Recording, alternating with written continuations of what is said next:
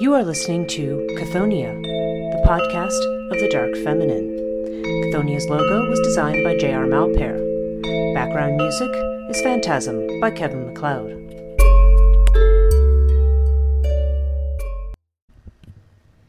Hello, and welcome to Chthoniya, the podcast about the Dark Feminine.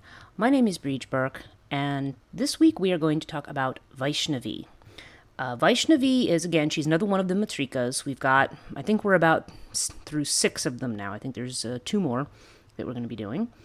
And Vaishnavi, just as we have talked about the Shaktis of Brahma, which is Brahmi or Brahmani, we talked about the Shakti of Shiva, um, who is um, okay why is my brain suddenly giving out here? I'm like i just i just did this one. Uh, maheshwari gosh i'll tell you and I've, i had three cups of coffee today. I have no excuse for that. Okay maheshwari who is the shakti of shiva and now we're looking at vaishnavi who is the shakti of vishnu. Okay um, now vaishnavi is because of her connection to Vishnu, okay, when we, we think about the Matrikas, the Matrikas are goddesses that are sort of by definition polluted. You know, they accept uh, flesh and blood sacrifices. Um, their rites and rituals are not the kind of pure Orthodox Brahmanical rituals that we see. Um, so these kind of Shakti who are associated with, um, you know, with these uh, major um, uh, devas are very, you know, it's it's kind of they're like anything, they're a mixture of auspicious and inauspicious aspects. Now, Vaishnavi has to do with pervasiveness, just as Vishnu does. Let me see. um, and you know, so she's she's very much uh, she you know she sometimes is referred to in place of Lakshmi or other goddesses like Kamala, as we know, who is the Mahavidya, who is, is the sort of tantric expression of Lakshmi. However, Vaishnavi is not Lakshmi, okay? Um, she's very different. Again, she is the Shakti of uh, Vishnu. She is not Vishnu's wife. Okay, they're not, you know, they're they're not the same thing, uh, although they're often conflated. Now, okay, now in terms of worship, um, as we've mentioned, a lot of the Matrikas are worshipped as a group, and probably Vaishnavi in her more fierce form would be worshipped as part of the Matrika group. Um, but there is a Devi called Vaishno Devi, okay? And she is um, considered to be an auspicious deity. I believe she's, um, if I'm not mistaken, I, I, I, could actually be wrong about this. I need to check myself. But I'm not sure if it's her or Varahi, who, who are, is uh, very prominent in the state of Orissa in India. Very popular goddess. Um, and Vaishnavi, okay, I'm going to tell you a little bit of the legend of Vaishnavi. Vaishnavi, the goddess, though, is not the same exactly as Vaishnavi, the Matrika. I mean, yes, they're they're connected, but um, you know, they're and they have the same name, but they're they're a little bit different in their in fact, because one, of course, is is you know, an auspicious boon-giving goddess, and uh, certainly has some of the qualities of Vaishnavi, but is generally associated um, with more I guess what you'll call more auspicious qualities rather than um, than Vaishnavi.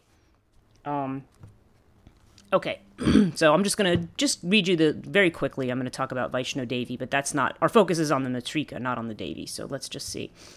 Um, according to Hindu tradition, in the Treta Yuga, when Earth was overburdened by the wicked and tyrannical rule of demons, the goddess Vaishnavi was created when Gauri, Lakshmi, and Saraswati, another version of the um, you know Tridevi, uh, combine their energies to rid the earth of impending doom.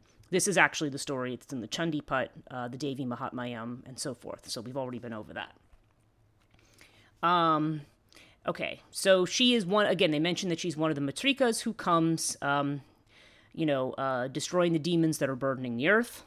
Uh, after and after destroying them, in this particular version, goddess Vaishnavi was requested to reside on earth that she may forever keep all evil at bay she chose to incarnate as a human named Vaishnavi. Okay, and it says, as a child, Vaishnavi was immersed in the devotional service of Lord Vishnu, a habit she carried well into her adulthood. When she was of a marriageable age, she left home to perform intense austerities to please and win Lord Vishnu as her husband. Years passed, and as an answer to her prayers, Lord Vishnu appeared to her in the form of Lord Rama. Of course, Rama being an avatar of Vishnu. Um, Vishnu has avatars, by the way, that he appears in, in certain yugas. Um, and when, when he appears, um, you know, they, there's usually usually brings about the end of a particular cycle. Um, the very last one's supposed to be when he appears as Kalki. Okay, that's supposed to be his most destructive form. Okay, at the at the end of you know at the real end of the cycle when everything really starts over again. Um, okay, so Vishnu appears to her in the form of Rama. She learned from him that he was already married and was searching for his wife Sita, who was abducted by the demon king of Lanka, Ravana. Seeing his devotee distraught, Rama promised her that he would return to her one day, and if she recognized him, she could marry him. Rama went on to rescue Sita and become the king of Ayodhya. Ayodhya, okay, while all, all while Vaishnavi waited for his return. One such day, she was approached by an old man who asked the beautiful Vaishnavi to be his wife. She, however, refused his proposal, thinking him undesirable for his age and looks. She had failed to recognize the old man who was none other than Lord Rama, who had come to keep his end of the promise. However, the harsh penance of the goddess can't go unfilled, so Lord Rama granted her boon that in his tenth incarnation of Lord Kalki, during Kali Yuga, which is the one we're in now, he would marry her and ask her to wait for him till his tenth incarnation on the Trikuta mountain. He even gave her a bow and two quivers of arrows and a troop of his monkey army for her protection. Um, Rama left, and Vaishnavi continued to spend years in meditation, moving from place to place, solving the troubles who all her asked with her siddhis, or powers. This threatened the popularity of a local tantric who sent his disciple Nath to find out more about her, but Nath was stupefied by her beauty and lustfully stalked her wherever she went. In order to escape his unwanted attention, Vaishnavi entered a cave and continued her meditation there for nine months as a child rests in its mother's womb. When Bhairanath discovered her hiding spot and attempted to hunt her down again with an intention of forcing himself on her, Vaishnavi appeared as goddess Mahakali and severed off Bhairanath's head with her sword. After she cut his head off, he realized his mistake, because yes, cutting off the head removes removes the ego and the desire. Um, realized his mistake and begged her forgiveness. His head had fallen far from his body, but the merciful goddess Vaishno promised him that he would be forever enshrined there and he would be her guardian from then on. Vaishno Devi abandoned her rage and returned to the form of Vaishnavi and re entered her cave, where she assumed the form of three rocks and resides there to date. Uh, each rock supposed to represent Saraswati, Mahalakshmi, and Mahakali. Okay. And this is, in fact, a, a, shrine that still exists to the day. So that's okay. So that's just the um, the Vaishno Devi story, and uh, there's that connection to Vaishnavi. Now, Vaishnavi the Matrika, the one who they refer to in the story, okay, um, she has she is the power that protects the cosmos, and she's also a power of attraction that affects even the gods. They say even Shiva is not unaffected by her. Um, and, and he is somebody who, you know, he's a deity who's known very much for control. Um, she is, she wears yellow like Vishnu. Okay, she's, uh, which, which kind of suggests she's a female double of Vishnu rather than Lakshmi. She also carries weaponry, the same weapons that Vishnu carries. Um, in particular, in the Devi Mahatmyam or in the Chandi, she's actually described as, as having her weapon is the discus, which she uses to sever the heads of, um, you know, of uh, the forces, the, the enemy forces. Um, and she rides on Garuda, okay, which is also the same vehicle as Vishnu. Garuda being um, Garuda is a bird-like creature, but he's most like a golden eagle. Okay, so you can think of the eagle as being the, uh, the sort of the mount of Vishnu, and also this is the mount of Vaishnavi. Okay. Um, now, in um, the and again, she's not explicitly mentioned in the Vedic text. There is that Vaishno Devi story, which is a little separate, but the idea of the Matrika, she's not explicitly mentioned. She is mentioned in the Chandipat, and I will talk about that in a second. Um, but going back to the Ferocious book, um, they mention her relationship to a goddess called Mohini, which is a female form of Vishnu. Um, okay. Uh, I'll read this. This is from page 197 of Ferocious, um, by you know, put out by Theon Press. Um, There's a good reason to see a strong connection, or maybe even foreshadowing, of Vaishnavi in the female Mohini avatar of Vishnu. Okay, so this is another avatar of Vishnu, is Mohini.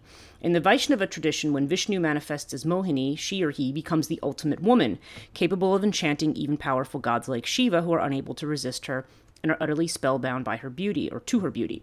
Yet Mohini is never confused with Lakshmi, not in any of the traditional texts, and at least to the best of our knowledge. So then, if Vishnu as woman is Mohini, and Vishnu as woman is also Vaishnavi, then Mohini and Vaishnavi must share many of the same attributes, even if they are not directly connected in text. This suggests that Vaishnavi should be seen not only as the manifestation of the power that protects the cosmos, but also as the power of attraction, okay, against which there is no defense for mortals and immortals alike. Um, the reader may be aware of the tantric aspect of Lakshmi called Kamala. Yes, we, have talked about her. Um, as Vaishnavi is a tantric goddess, it would be reasonable to expect that Vaishnavi would resemble her, but that's not the case. Kamala does not look anything like Vaishnavi, and we're going to talk about her iconography in a minute. Um, so, because uh, Kamala's ele- uh, and, um, excuse me, Kamala's um, animal is the elephant. She's usually portrayed with elephants, and to a certain extent, Vaishnavi does have some connection to elephants, but she's mainly associated with Garuda, with the with the bird, um, with the um, king of the birds, really. Um, so, okay. So her iconography, I'm, I think I'm going to also read this from Ferocious only because it's more complete than other versions that I've seen.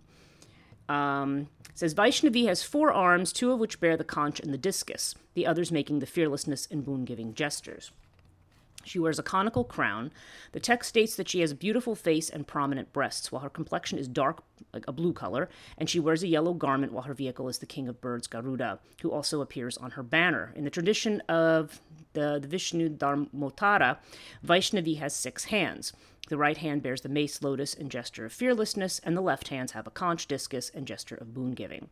Um, in both the uh, Purva Karan, Karanagama and the Devi Purana, Vaishnavi is described with four hands, which bear a conch, discus, mace, and lotus, and she wears Vishnu's signature garland of flowers. In the Devi Mahatmya, she is seated on the king of birds Garuda, holding a conch, discus, mace, bow, and sword, without description of what the sixth hand holds or whether it makes a mudra. Um, Yet in the 11th chapter of the Devi Mahatmya, Vaishnavi appears with four weapons conch, discus, club, and saranga, or a parakeet. So perhaps her two hands form mudras, or else she only has four hands. Um, in the tradition of the Rupa Mananda, describes Vaishnavi as having four arms, three of which bear the conch, discus, and a mace, while one is fearle- in fearlessness gesture.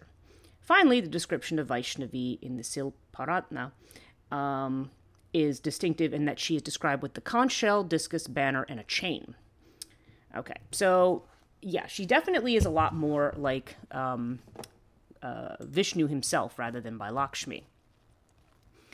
Um, now, the, uh, what I want to talk about, again, because there is no explicit legends other than the one I just uh, told you, associated with Vaishnavi, certainly Vaishnavi the Matrika.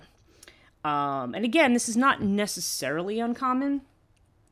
Um, there are some Matrikas that have um, other legends associated with them uh, that, that um, we can you know, like full stories, full mythological stories that we can read. Um, most of the Shaktis are just considered to be um, the power of the Devas themselves, um, which is you know, which is how um, you know, which you know, yeah, which again, to me, that's one of the um, great truths that we see in Hinduism is just the idea of this this um, this sort of feminine conscious vital energy that pervades everything and you know not only uh, animates and provides us as humans in our consciousness, but also um, does the same for um, for the gods as well. Now, um, I want to talk about. Okay, there's a few things I want to talk about with uh, relationship to Vaishnavi. First of all, uh, we talk about Garuda, her the eagle, a little bit. The that association of this bird-like, eagle-like creature that is her um, that is associated with her and with Vishnu. Um, we talk about her in the Chandipat. Uh, now, in the Chandipat, she is described as the energy of the consciousness that pervades all. So, and she cuts off the heads of demons with a discus. Okay. And I want to talk about not only the idea of pervasiveness, but also about the discus itself and its meaning, because um, it's re- it's um, related to something called the Sudarshana Chakra, um, which is uh, like a disc-like weapon uh, that's associated with Vishnu, or at least one particular version of Vishnu. Um, so we'll talk about that a little bit. And okay, as they always personify a vice, the vice that she personifies is greed. So we want to talk about that as well. So, okay, so we have this goddess, and the fact that she has to do with pervasiveness generally has to do with, um, you know, Because if Vishnu is about preserving, then this is about preserving the cosmic order. So in other words, she's going to be a goddess that's going to be angered when the the order of things is thrown into chaos. Okay? That's when she's going that's when her energy is going to become activated. Because she has a protective and um, you know and and pervasive you know she, she's about maintaining um, things that are good now if i want to start by talking about the idea of greed um, as being associated with her as a matrika. Um, it makes sense if you think about it because if her if her role is to preserve okay so what is greed? Greed is usually hanging on to what you have. It's like the miser who amasses wealth and won't share it with anyone. Um, if you're familiar with tarot, with the Four of Pentacles card, you see the the man sitting there, and, the traditional kind of rider waite version, where they're sitting there clutching the pentacle to their chest. And oftentimes, you know, sharing is actually what allows you to increase abundance. But for people who are greedy, it's just kind of like, no, I just have to have it all for myself and I'm not going to share it with anybody else, whether it's because of a fear of lack of abundance or whether it's just that people get intoxicated with having all this and then they just want more, which does happen a lot. You will have people who say they're satisfied with, you know, you know, oh, you know, I'll be satisfied with just this much or just that much. But then if they actually achieve that, then it's kind of like, well, maybe that's not enough. So people always seem to want more. Um, so, okay. So we have this idea of, um, you know that that sort of greed out of balance i mean well um, the idea of preservation i should say out of balance is greed so that is why it's associated with her and just as um, you know she can be the provoked energy of greed. Um, vaishnavi can also be you know just in working with that energy vaishnavi can also have to do with overcoming greed and and you know maintaining satisfaction with what you have. So she, you know, again, it, you know, it's you can you can look at them these these sort of uh, vices or ethical negatives and say, okay, um, and they become and they do become a problem to us because um, they they not only affect you but affect the you know your relationship to everything around you in a in a harmful sense. So you know these goddesses, you know they're they they can represent what happens when it gets out of balance, but also help you to get back in balance. Okay. Uh, sometimes there needs to be a confronting of the negative energy in order to um, to correct something. Uh, this, I think, is kind of one of the um, rationale. I, I, guess part of the rationale behind um, goetic practice in in a, not in the not in the archaic sense necessarily, maybe in the archaic sense, but certainly in the um, Solomonic traditions, um, the idea that you are, when you invoke a demon for something, um, that demon generally represents something that's either a vice or a weakness of yours.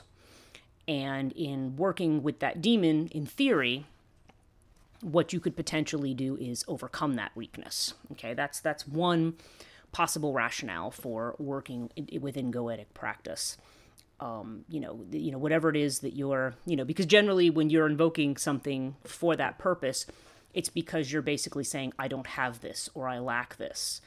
Um, I think I go back to sort of my mind to Lon Milo DuQuette's story about um, when he invoked the demon Orobas to um, bring dignity to him because he didn't feel like he had like he was being a proper father and supporter. Um, he has that story in his book Low Magic, which I highly recommend. It's a really excellent book.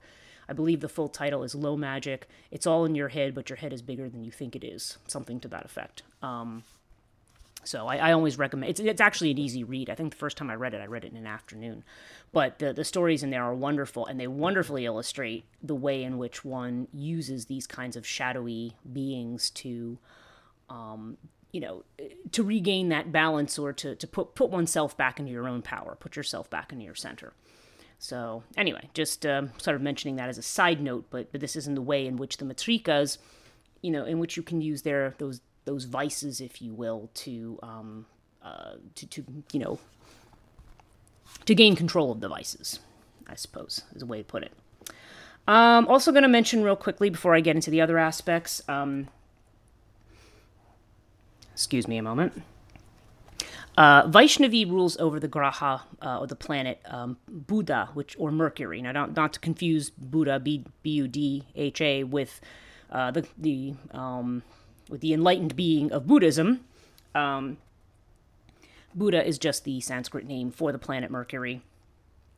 And just as we associate Mercury or Hermes in um, Greek and Roman uh, mythology with communications, commerce, technology, and all these things, similarly, the um, Mercury, the planet, uh, this planet's also associated with these things in the Vedic system, and therefore Vaishnavi is sort of um, the uh, spirit or deity that one might appeal to um, when one needs to communicate something clearly or negotiate or build a business or something like that. You know, Vaishnavi um, it also um, kind of I, I don't want to say rules over, but she's certainly a deity with with powers related to that. Okay, but first and foremost, she's a goddess of protection. Um, and she will generally intervene during a crisis. Um, there's also noted that she's related to water, you know, because, because of her blue skin, and also air because her mount is a bird. Um, and also to sexuality because she's often portrayed as having a very curvaceous and beautiful figure. Okay, so, all right, so let's go back and talk about, um, let's talk about Garuda. Now, um, it's a, uh, okay, I'm just going to read a little bit. Some of these I'm just taking straight from Wikipedia, if the Wikipedia entry is actually helpful. Sometimes it's not, and so I skip over that and we'll go find some other sites on, um, you know, Srividya traditions or something else that will help me, um, you know, come up with a, a, a sort of comprehensive explanation. Um, but I believe this one does come from Wikipedia. So, um, Okay, it's a legendary bird or bird like creature in Hindu, Buddhist, and Jainist mythology.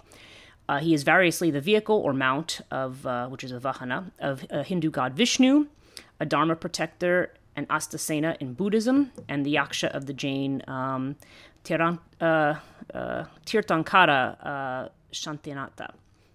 So, uh, so Garuda appears in a lot of the Eastern mythologies. Garuda is described as king of the birds and a kite like figure. He is shown either in zoomorphic form, a giant bird with partially open wings, or in anthropomorphic form, a man with wings and some bird features. Garuda is generally a protector with power to, swift, to swiftly go anywhere, ever watchful, and an enemy of the serpent. Okay, yes, um, he's uh, continually. Um, the, mythologies of Garuda have him continually fighting with the Nagas, which are the serpents. Okay, he's also known as Tarksheya and uh, Vainateya. Okay. So, um, okay, his links to Vishnu, the Hindu god who fights injustice and destroys evil in his various avatars to preserve dharma. Okay, so that's it, to preserve the balance and, and you know, the roles of, of people in the world. It has made him an iconic symbol of king's duty and power.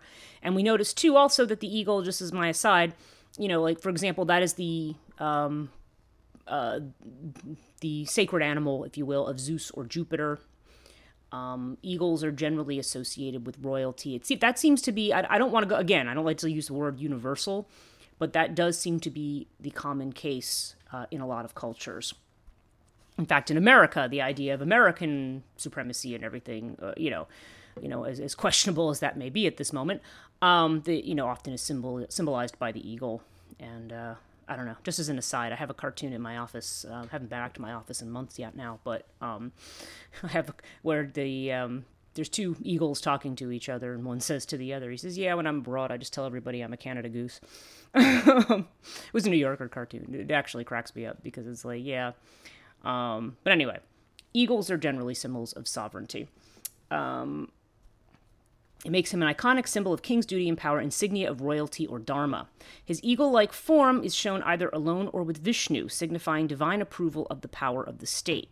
So, yeah, again, that kind of fits in with the idea of, say, a god like Zeus as the. Um, is one overseeing or maintaining dike or divine justice, okay, making sure that the universe stays in balance, not, um, you know, not not thrown into total um, imbalance or chaos.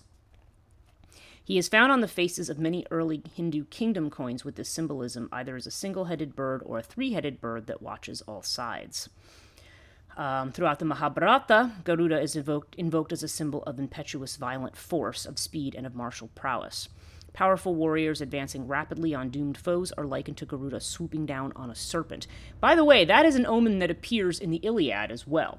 That when they see um, uh, and now I'm not going to remember exactly where it is. I kind of wish I'd thought of this before I started recording, but in the Iliad there is a section where um, where that that omen actually appears, where a um, an eagle swoops down and grabs a serpent. And I can't remember which side this was considered to be an omen for, because I'm I'm not remembering off the top of my head uh, whether or not that was associated more, whether that was a bad omen for the Greeks or the Trojans, I guess is what I'm trying to say, or the I should say the Achaeans and the Trojans. So, um, but but one of the sides looked at that and said, "Oh, that's not good."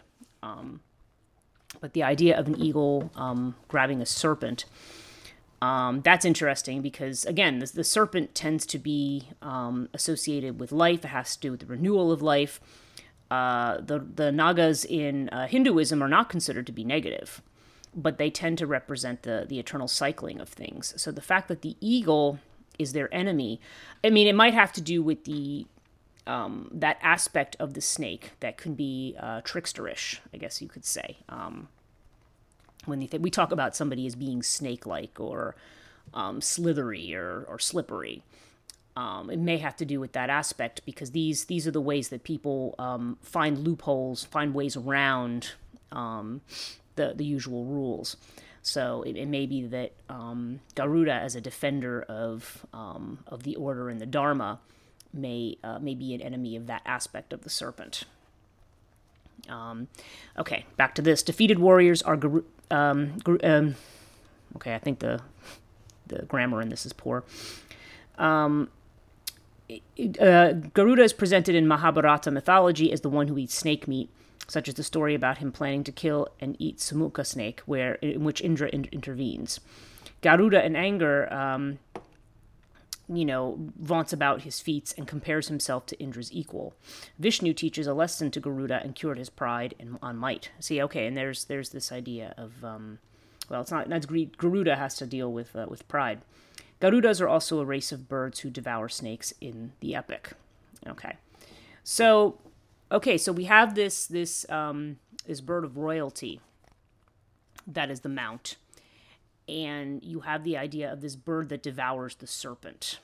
Um, so that's that's kind of an interesting thing to contemplate. I mean, I've kind of given one possible interpretation of that. There are probably others. Um, because the snake is a, is a very powerful, potent, and complex symbol.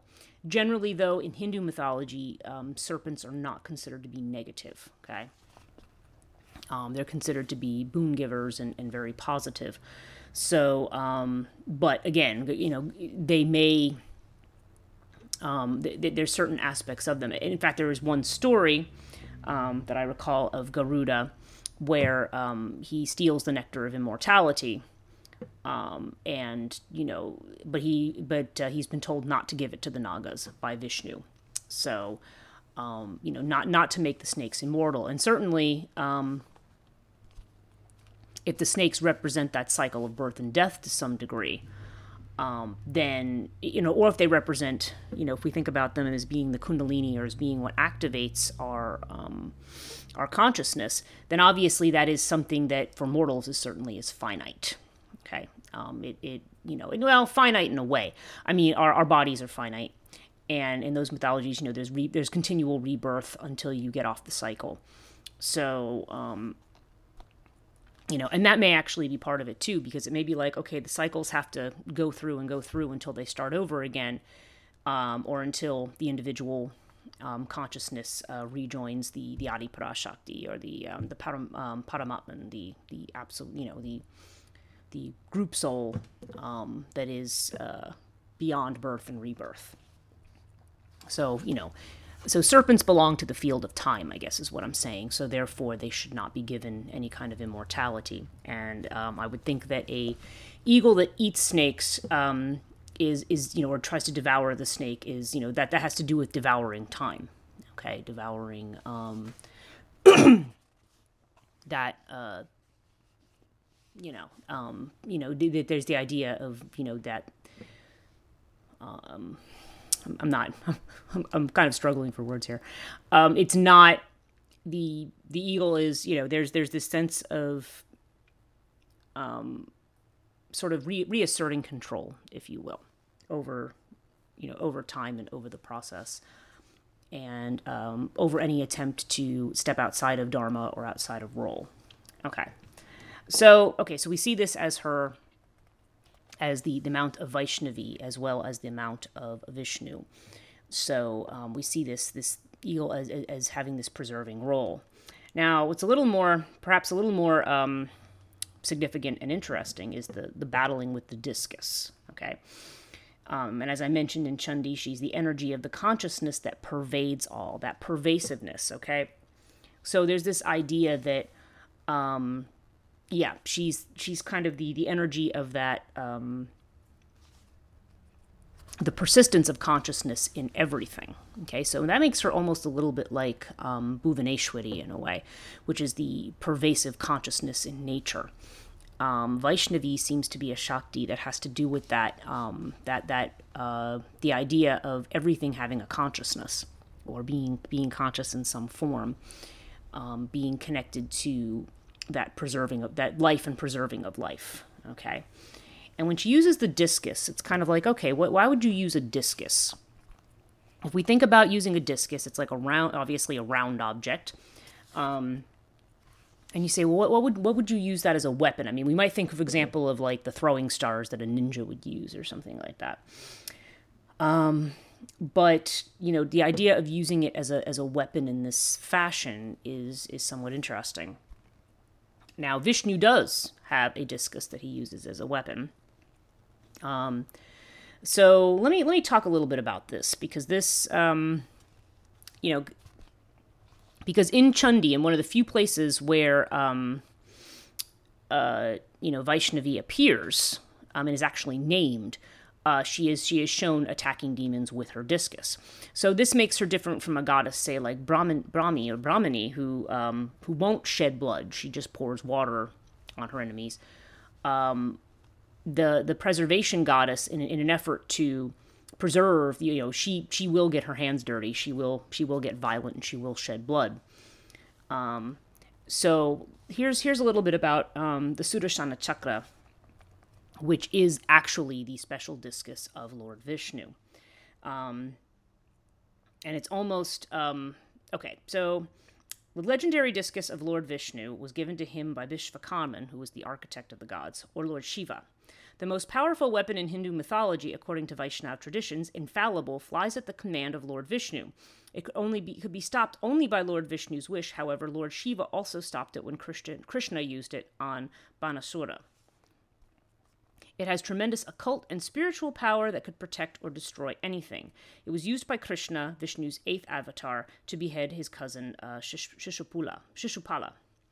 Okay, now the Sud- uh, Sudarshana chakra, which well, this is the actual discus, is a spinning disc like weapon, literally meaning disc of auspicious vision, having 108 serrated edges, used by the Hindu god Vishnu. The Sudarshana chakra is generally portrayed on the right rear hand of the four hands of Vishnu, who also holds a shanka or a conch shell, a gada, which is a mace, and a padma, and a lot, which is a lotus. Well, in the Rig Veda, the chakra was Vishnu's symbol as the wheel of time. Okay, that's the other thing too. The discus is the wheel of time. Um, by the late period, Sudarshana chakra uh, emerged as um, as an uh, the, yeah Sudarshana. I'm sorry, let me get this right. Sudarshana chakra emerged as an anthropomorphic form, as a fierce form of Vishnu. So this is almost like um, the, the, the, there's a particular figure of Vishnu that's very fierce, an avatar that's very fierce that that where this discus is prominently used. This discus, and the discus has a wheel on it, like the wheel of time, used for the destruction of the energy. The Sudarshana chakra was given to Lord Vishnu by the Adi, Adi Shakti. Okay, that's interesting. The Adi Shakti, which is the supreme primal consciousness, okay, um, hands him the wheel of time as a weapon. Hmm, very interesting, right? Now, let's see. Um, okay, a little bit more on the idea of this as a weapon. Uh, Vishnu, in the form of this chakra, was held as the ideal of worship for kings desirous of obtaining universal sovereignty, a concept associated with the Bhagavata cult in the Puranas, a religious condition traceable to the Gupta period, which also led to the Chakravartin concept. The concept of universal sovereignty possibly facilitated the syncretism of Krishna and Vishnu and reciprocally reinforced their military power and heroic exploits. Um, with the Kshatriya hero Krishna preserving order in the phenomenal world, while composite Vishnu is the creator and upholder of the universe, supporting all existence.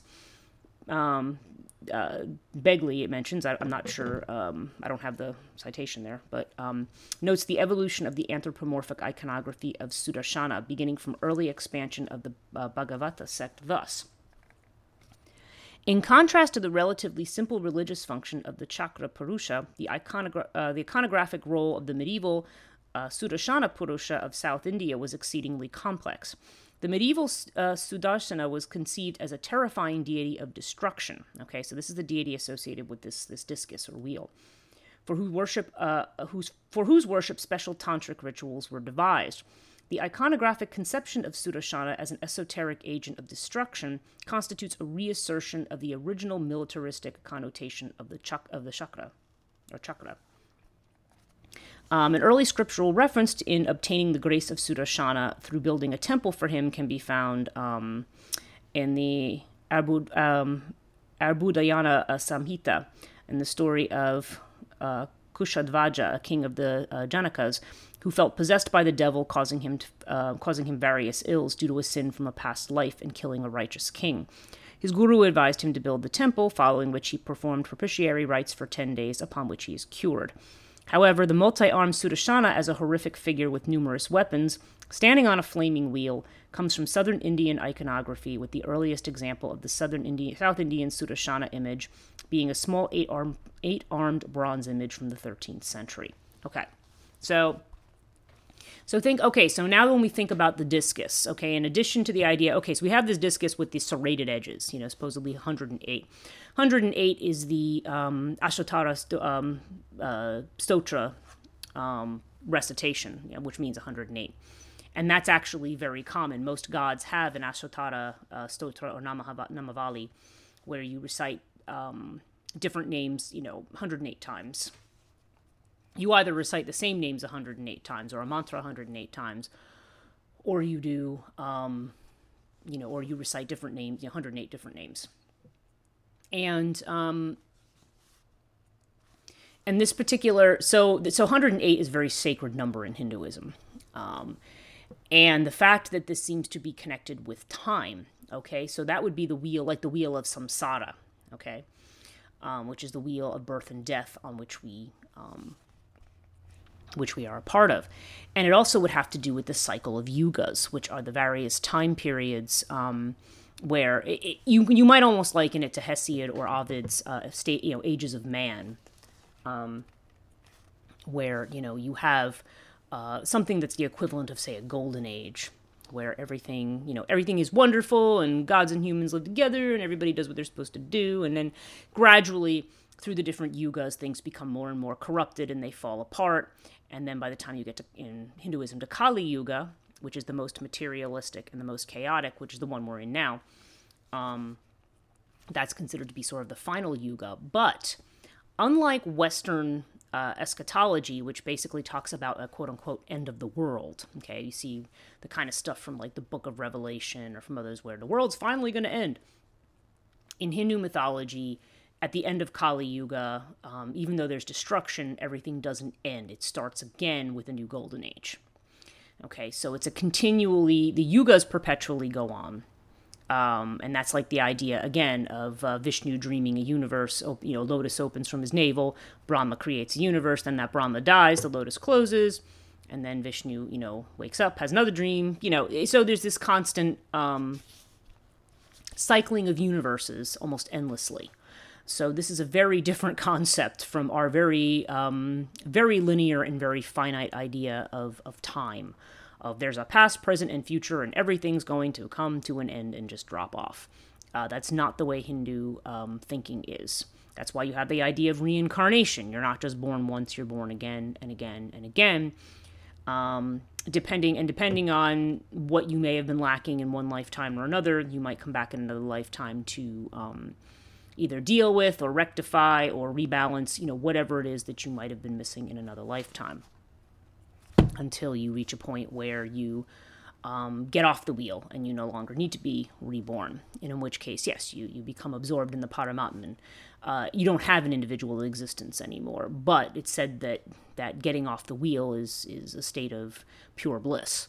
So um, you know, so there's this, you know, it, so it's a little bit different. We have a different idea. It's not like when you die in Western thinking, it's like, okay, you go to heaven or you go to hell or even necessarily the concept of going to Hades or, or a similar underworld. Um, I think in the next episode, I want to talk a little bit about the Hindu concept of the underworld and the different underworlds. But it is not the same. And the idea of going to heaven, the gods live in, he- the, what they consider to be heaven or, or various heavens but they are not um, but that's not that's not your final resting place at death unless you're reborn as a as a deva or devi okay? Uh, that's not it's not that's not that's not the final goal. It's actually better to be a human where you actually have a chance uh, of meeting say a satguru who will help you get off the wheel okay? That's that's your best chance of liberation is is being uh, alive as a, as a as a mortal human being because uh, because if you're alive as a god you know god you know they're they're not i guess they're not they, they're immortal and they're not at the same time. Um, you know they, they can be reborn in different forms and uh, they you know and obviously they would have a lifespan far longer than than humans do. But they you know but they reach a point where they're you know they, the gods also can disappear. Um, and probably at least in terms of personal religious experience at some point they probably should. Um, if you if you are getting closer to that to that point of liberation um, so okay, so Vaishnavi with her discus, you can say you can probably assume that this is the same discus. So the idea is that she is destroying um, the demons of thoughts with with basically it's with you know almost literally with the idea of death. Like the discus is almost literally a representation of uh, the finiteness of things because there's a wheel. You know, it at some point that um, you know in that cycle uh, some, at some point that cycle ends. So to um, have your head cut off with a discus um, is to basically, um, you know, it's basically like you're being, you know, you're you're you're being stung into uh, awareness by an awareness of time. Okay, so that seems to be what this, you know, what the at least one of the representations there. There may be others um, people who might be um, a little more familiar with that, you know, certainly anybody can is free to jump in and comment and say, "Hey, it's also this," or "I also heard it's that." But that seems to be the. I feels like that seems to be the main thing that this is the wheel of time. And if Vaishnavi's role is to be as a preserver and a protector, um, and then and then she's going to be attacking these sort of, um, you know, these demonic entities that are really kind of like thoughts out of control uh, what she's doing is she's, you know, uh, bringing, you know, th- this is the idea of, it could also be the idea of fortune or destiny. If we think of, say, the Wheel of Fortune card in the tarot, there's this idea of um, what you have control of and what you don't have control of. What's what's in the universe beyond your control. A lot of times we like to think we have more control over things than what we do. So this may be a representation of uh, that loss of control or that you know needing to relinquish that control um, and and just put yourself in the center of the wheel instead of um, you know getting caught on the edges of it, getting caught on those serrated edges. So, so I think that's all I'm going to say about Vaishnavi. Um, we have two more to go. We have uh, Varahi and uh, Narasimhi, and um, both of them are goddesses who have uh, animal heads. So they're going to be a little different from from the others that we've encountered thus far. But they are, and Varahi there has has a whole cult and following and, and, a very big tantric tradition associated with her. So that's going to be I have quite a bit to discuss there. Um, and then when we discuss Narasimhi, that will be the end of the Matrika um, discussion. So, um, okay, so that's going to be it for me for this week. Um, again, I'll just you know encourage you to sign on to my social media. If you're following me on YouTube, please um, subscribe, uh, push the bell notification so that you see when I have new um, podcast videos coming out. Uh, and on YouTube, of course, it's Chthonia. If you're uh, on other social media, I'm Chthonia Podcast. So it's uh, two words on Twitter and Instagram. Uh, sorry, two words on Facebook, one word on Twitter and Instagram. I also have patreon.com slash Chthonia. And I also encourage you to visit chthonia.net, which is where I have a link to where you can hear all the podcasts if you've missed anything. Um, if you're not a, if you haven't subscribed on iTunes or, or one of these, you know, you can, and you just want to listen to it straight up on your computer, uh, you there is a link there. And, um, you know, and also to some of my publications and writings, which are connected to this and, and other things that, uh, that I offer. Um, I also have a connection to my related services at liminalreiki.com, um, where I uh, provide services that um, basically, I mean, my, my main goal is to sort of help people through transitions with using the tools that I have. But, uh, you know, anybody really can get, you know, anybody can get involved in those services. It's not, it's not just for, just for people like that. But um, I, I, I especially tend to work with people who have those kinds of issues. And I do have a testimonials page on liminalreiki.com so you can see what people what people's experiences are if you're saying, well, you know, yeah, how how good are you at this? Then, you know, you can see what other people's opinions are. Um, because I copy them, they're they're copied in directly from a feedback form, uh, with no editing. So that's it for me. And um, want to say thanks again to my patrons. Thank you to all of you for listening. And um, I'll be back in the next episode.